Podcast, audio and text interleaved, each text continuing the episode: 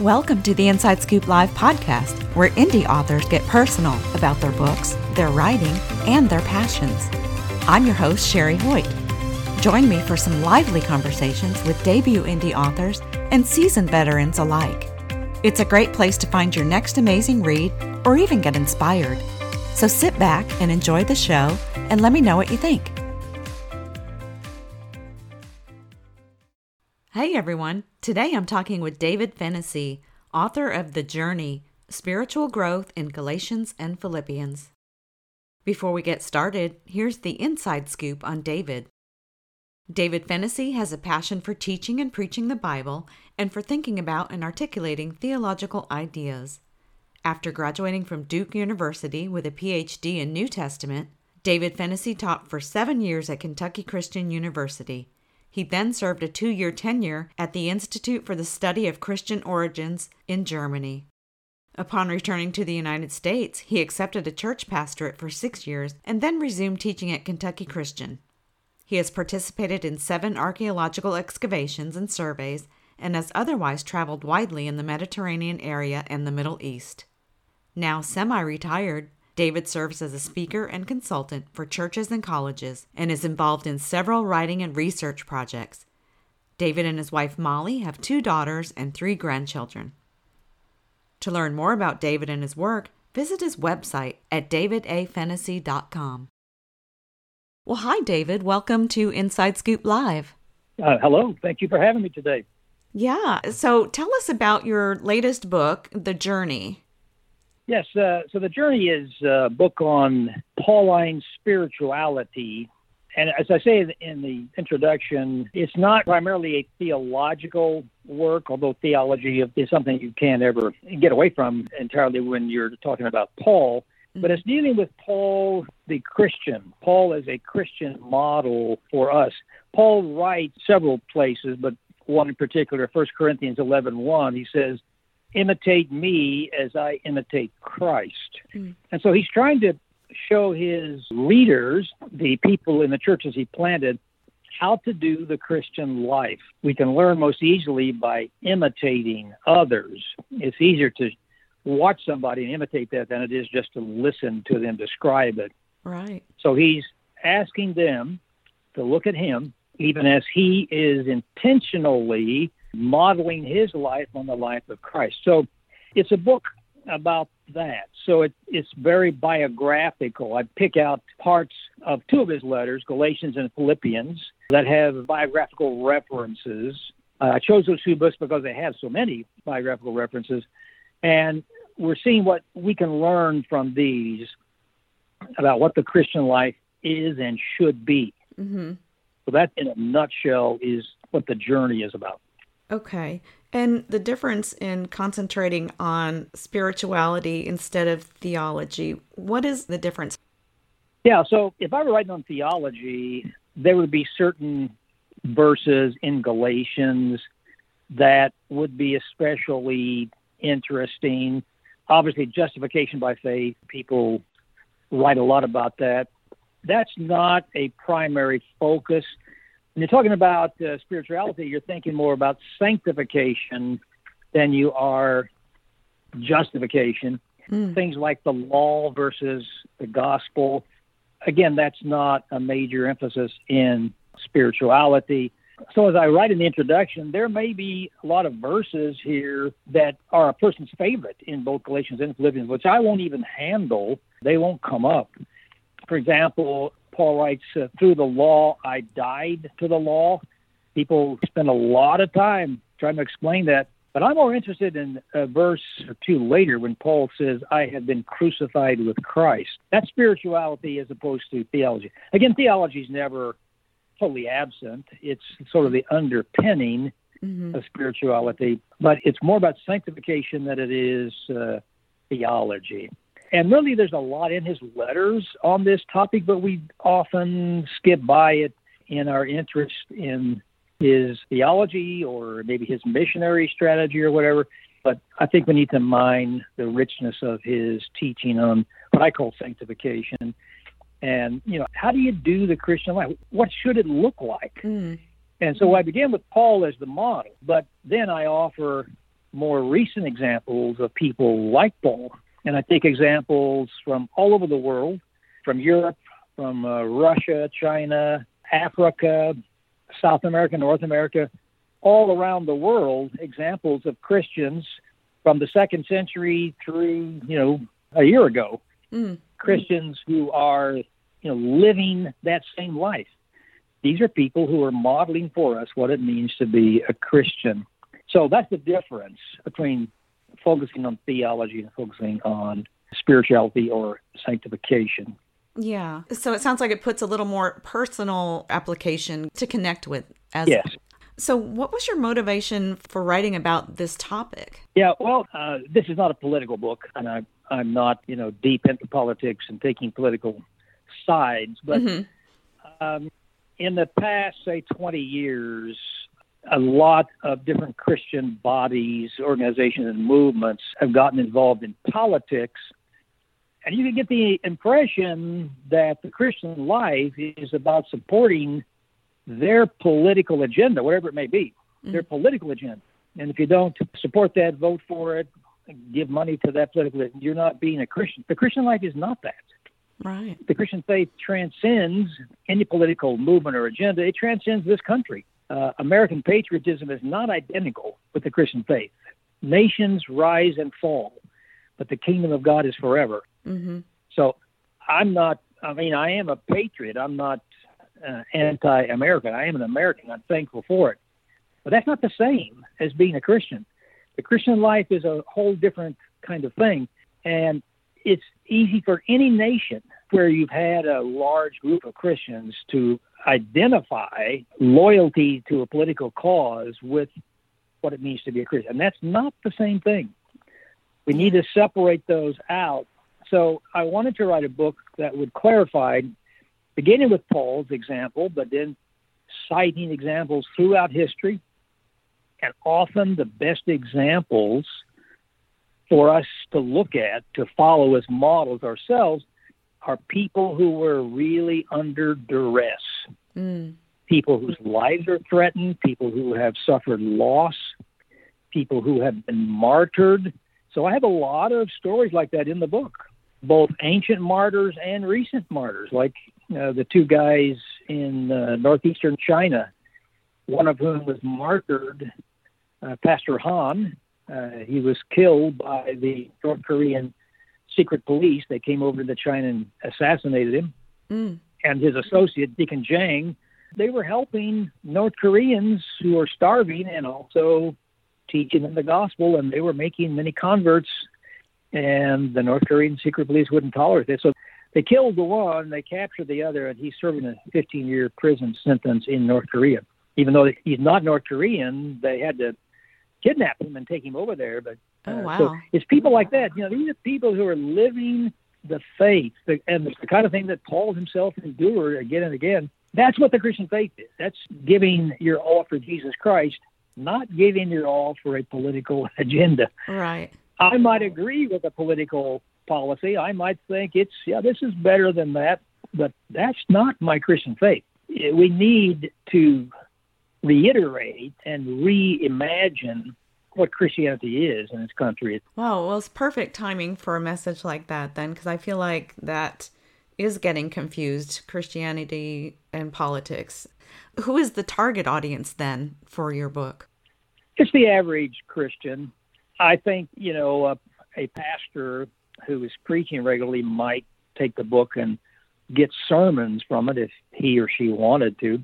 Mm-hmm. Uh, but what I intend, what I imagine, is that churches have small groups or Sunday schools. So they get together five to 15 people in a group and they will take a chapter a week and go through it. So it has 13 chapters. It's an introductory chapter, then 12 chapters. So it's designed to last a quarter, three months, a typical study time for the small groups of the Sunday schools. And so each uh, chapter begins with my own translation of the text. Some texts are just parts of verses, and some are five, six, seven verses. So they're varying lengths. Then I try to apply it. I want people to see how these verses help us understand Paul's spirituality and then show how other people have modeled the same thing throughout Christian history in various parts of the world. I don't want this to be just an American kind of thing. Mm. So I mean, I have examples in there like the the inspiring example of this young lady Leah Sharibu from Nigeria, kidnapped at age 15 by Boko Haram, and they were going to make her uh, marry, you know, a, a Muslim guy. Uh, through negotiation, they were able to release some of the young ladies, but Boko Haram said, "We won't let you go if you will publicly denounce your Christian faith and say you become a Muslim." Well, she would not.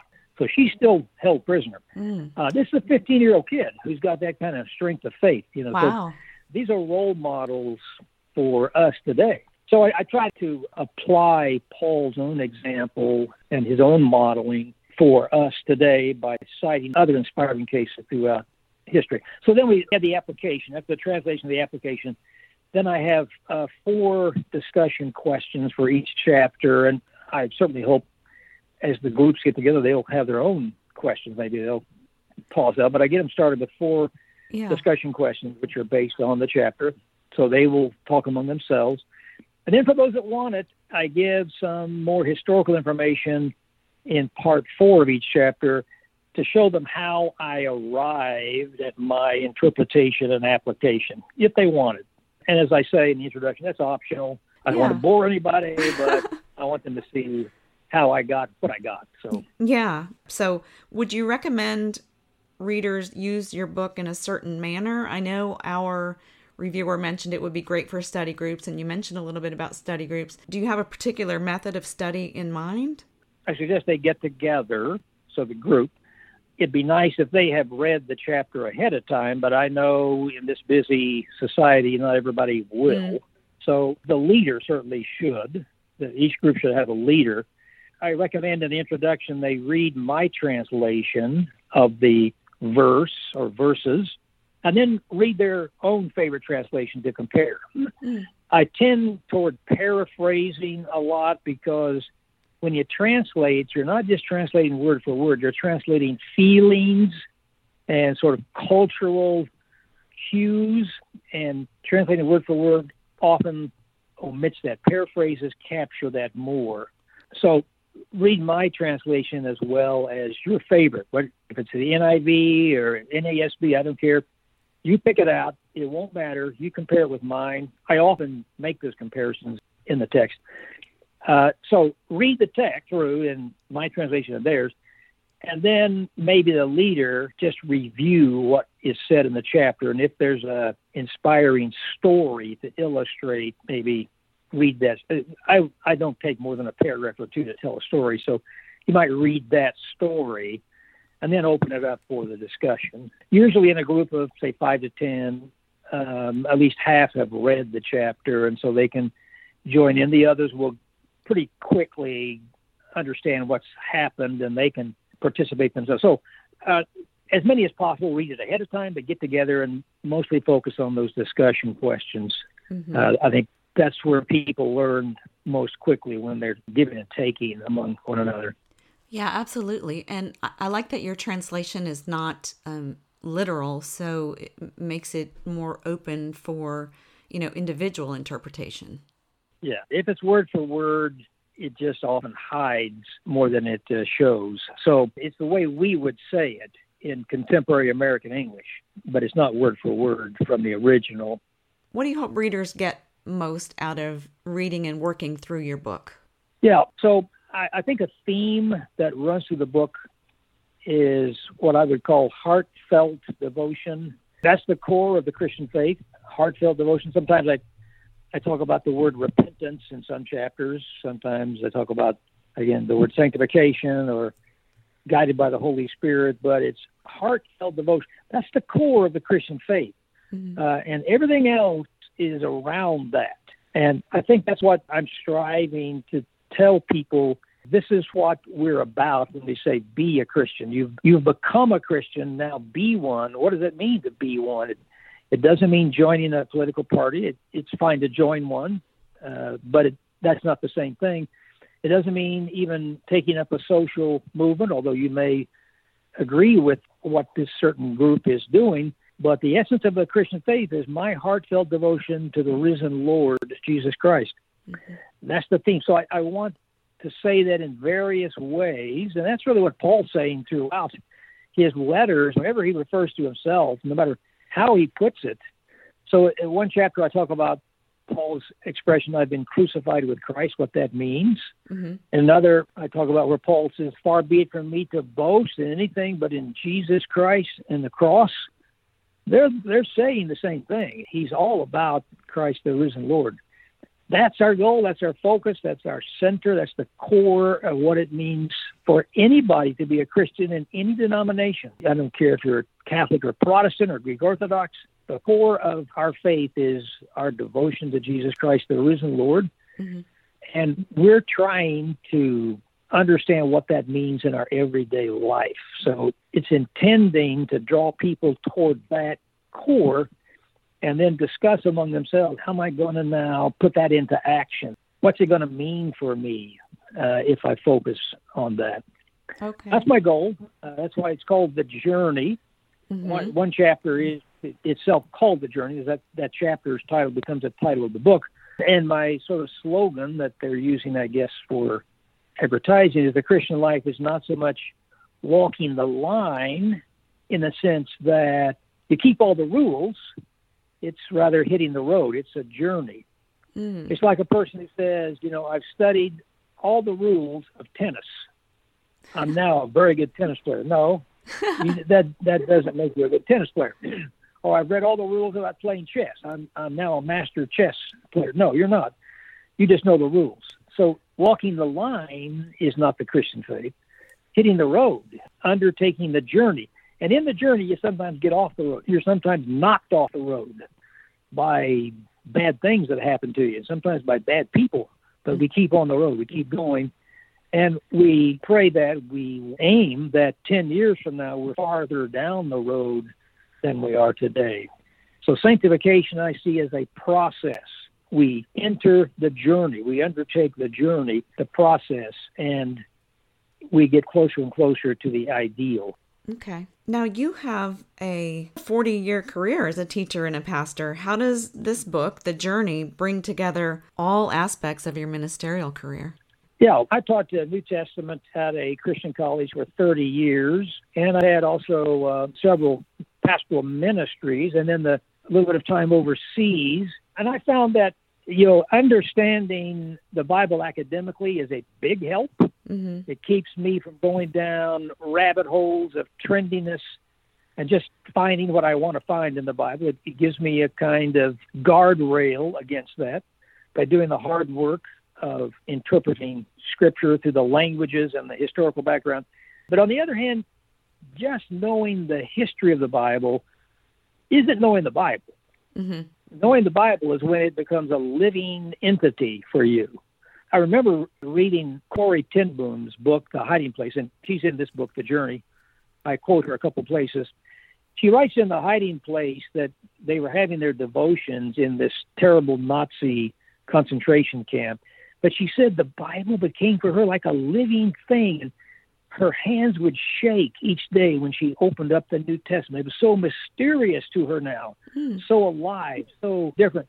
And that's, you don't get that from learning Greek and Hebrew and, and reading the Dead Sea Scrolls and looking at archaeological artifacts. Again, that's a good base. And I think everybody should have that kind of guardrail, but that's not the totality of uh, what the Bible is about. It's the combination of living with scripture in real life situations. You know, in, in your ministry, you minister to people that are dying, you minister to people that have suffered horrendous loss, you go to prison and talk with people, you counsel with people who are having horrible problems in their marriage or at, at work or with their children.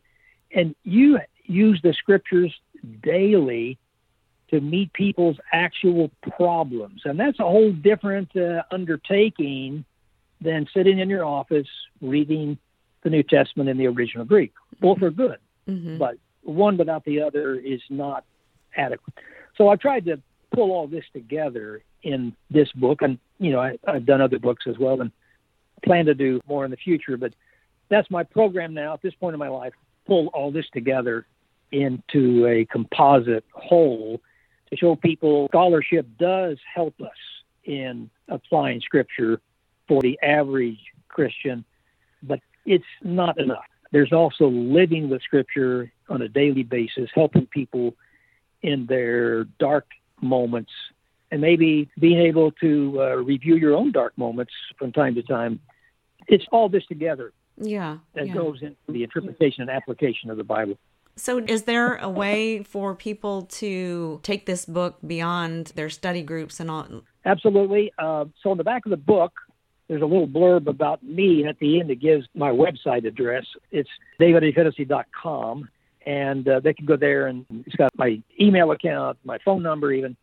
Uh, and I'm I am more than willing to go to any church and talk about this book or the next book I'm planning or books I've written Okay. just prior to this one and, and be a consultant, maybe do a teaching time of, for group leaders, help the group leaders, you know, get a handle on uh, this book or other books. Yeah, absolutely. okay. Nice. Glad yeah. to do it. Yeah.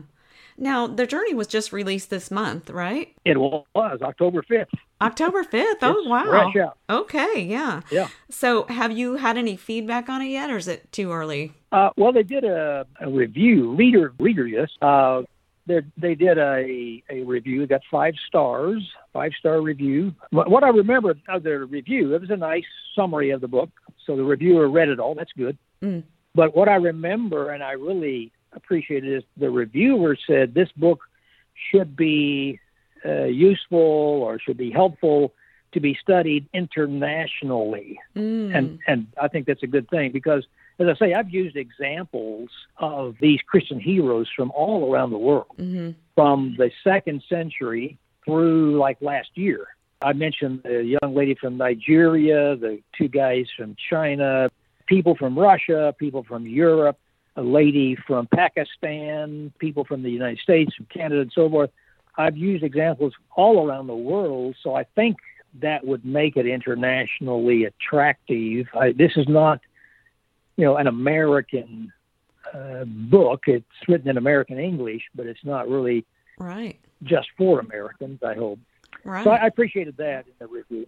yeah. It sounds like she got the gist of what you were trying to accomplish. That's right. Seems like you've had a busy year because I know you've published uh, two other books this year.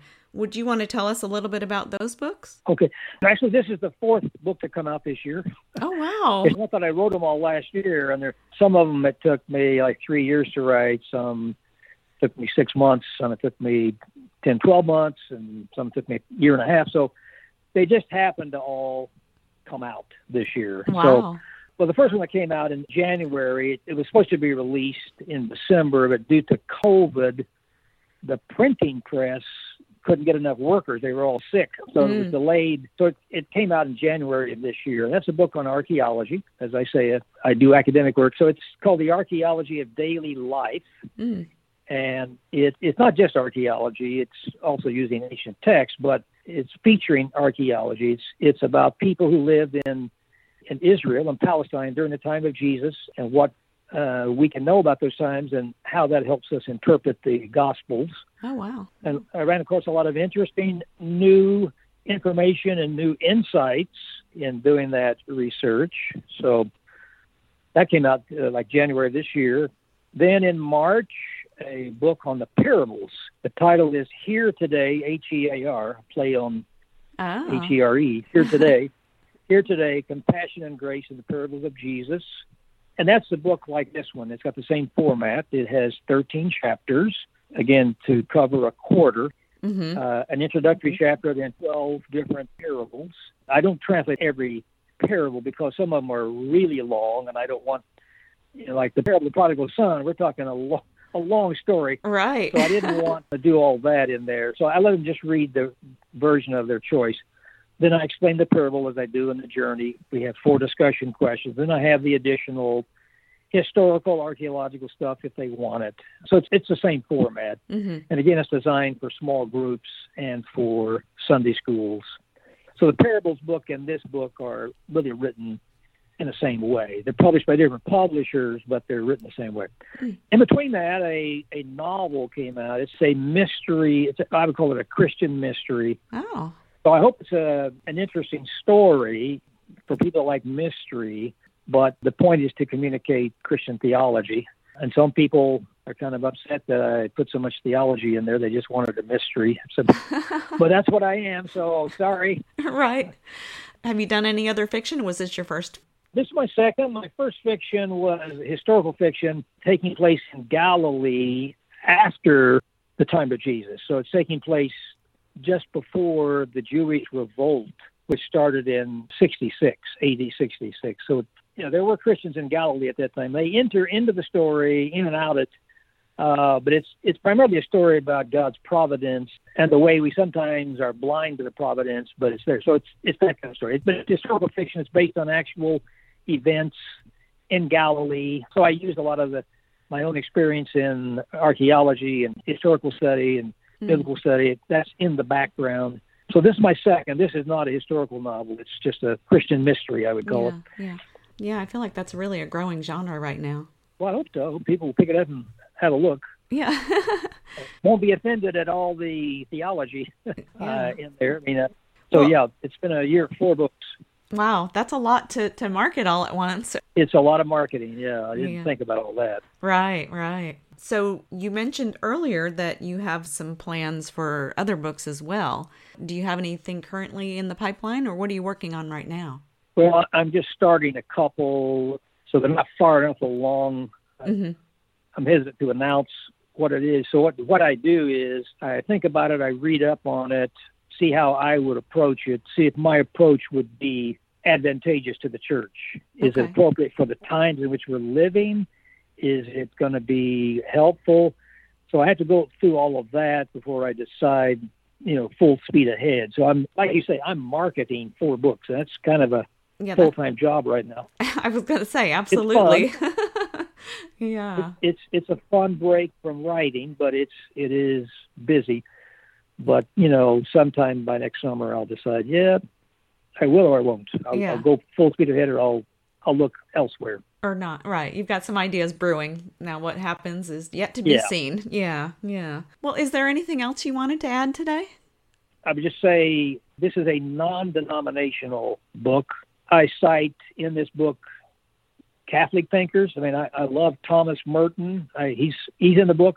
Prominently, Thomas Merton was a Trappist monk who lived in a monastery in Gethsemane, Kentucky. I love his writings. So. I cite Catholics. I, Billy Graham, Baptist. Mother Teresa, another Catholic. Uh, um, Corrie ten Boom, I guess, was a Reform, Dutch Reform. I don't even know what the others are, but it's not about advancing any particular Christian denomination. As I say, this is about the core of our faith, which is unyielding devotion to the risen Lord. That's what it means to be a Christian. Paul says in Corinthians, no one can say Jesus is Lord, and he means say it and mean it, without the Holy Spirit. Mm. So if Christ is your Lord and you confess that you're a that's the essence of what it means to be a Christian. That's what this is about. It's not about uh, advancing any denominational agenda or creed or anything. It's about that. Okay. David, thank you so much for joining us today and, and for sharing a little bit more about you and your work. Thank you so much for having me. I appreciate it. Thank you for joining me today for my interview with David Fennessy, author of The Journey Spiritual Growth in Galatians and Philippians. To learn more about David and his work, visit his website at davidafennessy.com. And be sure to check out our other interviews at InsideScoopLive.com.